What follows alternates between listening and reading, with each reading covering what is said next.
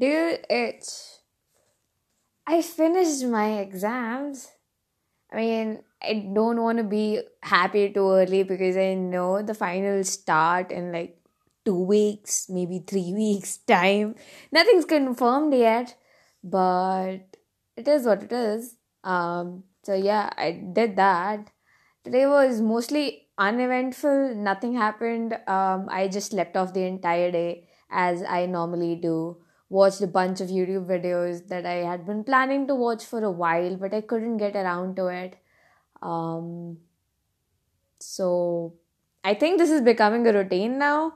Um, today I'm going to read you a letter from Mozart to Constance Weber.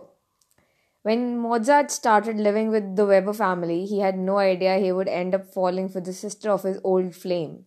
He had stopped pining for Aloysia Weber, who had married someone else by then, and instead his eyes darted toward Constance. He found her and her singing incredibly beautiful. Constance repre- what? reciprocated his love, and both got married in 1782, even though Mozart's father disapproved of the match. 19th April 1789. Dear little wife, I have a number of requests to make. I beg you. Not to be melancholy, to take care of your health, and to be aware of the spring breezes. Not to go out walking alone, and preferably not to go out walking at all.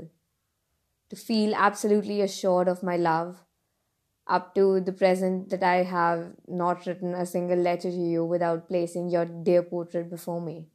And lastly, I beg you to send me more details in your letters. I should very much like to know whether after my departure, whether he comes very often as he promised me he, he would, whether the Langs come sometime, whether process is being made with the portrait, what sort of life are you leading? all these things naturally of great interest to me. I beg you, in your conduct, not to be careful of your honor and mine, but also to consider appearances. Do not be angry with me for asking this. You ought to love me even more for thus valuing our honor. W. A. Mozart. This one is from the next one, I mean, is from September of 1790. Dearest little wife of my high, uh, of my heart, of my height. Oh my god. This one is from September 1790. Dearest little wife of my heart. If only I had a letter from you, everything would be all right. Dearest, I have no doubt that I shall get something going here, but it won't be easy as you and some of our friends think. It is true I am known and respected here, but well, no.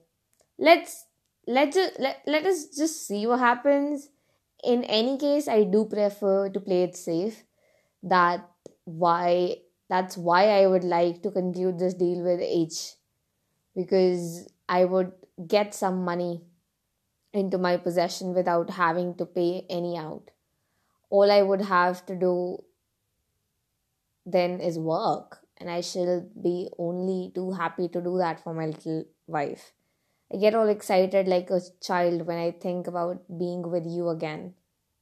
If people could see into my heart, I should almost feel ashamed. Everything is so cold to me, ice cold.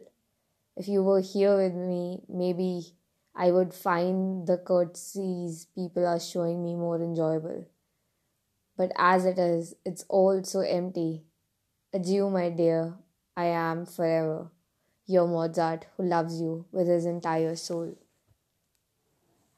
And like the difference between the time difference between these two letters is just that of a year, a little over a year, and the tone changes so much. Like even though they got married in like 1782, the, a letter written in 1789 sounds so formal and like yet being so respectful of his wife somehow at least for according to the time um but the next year like i i think 1.5 like it, it's been a year and a half. Like the difference between the time difference between the two letters is a year and a half. And you can see how much mozart misses, misses his wife. Um, just the language and the word choice and the sentence structure and the hyphens that he uses in this second letter. Um, it shows that he's a bit hesitant at least in my opinion. I don't know what anyone else thinks. Um, he it, it shows that he's like struggling to get his words out. He's thinking like whether he should write this or not. He's oh he's overthought this letter in a way that seems effortless. Um yeah. It's it's weird isn't it what time can do to a person? Um what extended time periods can do to a person um even though 1.5 years in like the grand scheme of things doesn't seem that huge a deal um but it is. Like if you had to stay away from the love of your life for more than 365 days it, you would lose your fucking mind it um so yeah i i, I get where um mozart is coming from i think. I don't know um but like even the way he ends the letter like the first letter is a very formal you ought to love me even more for thus valuing our honor w.a mozart as if he's writing to like some government clerk or something. Um but like a year and a half down the line he is ending his letters with i am forever your mozart who loves you with his entire soul. And i think that's beautiful. I think that the love that grows with time is a love that's worth keeping i think love that only blooms into something so beautiful um, over time is worth um, fighting for, is worth writing letters over. It, it's it's just a beautiful thing, isn't it? Letters and missing someone and nostalgia and yearning and longing, all these concepts that we don't really face anymore because um, technology and internet and our ability to reach almost anyone except for the people we really do want to talk to but we don't really know how to start a conversation with. Or uh, for a person like me to talk to a person like you th- there is no i don't know communication channel. But i mean like i would prefer to meet you offline. But then you do live 10 time zones and 4000 miles apart.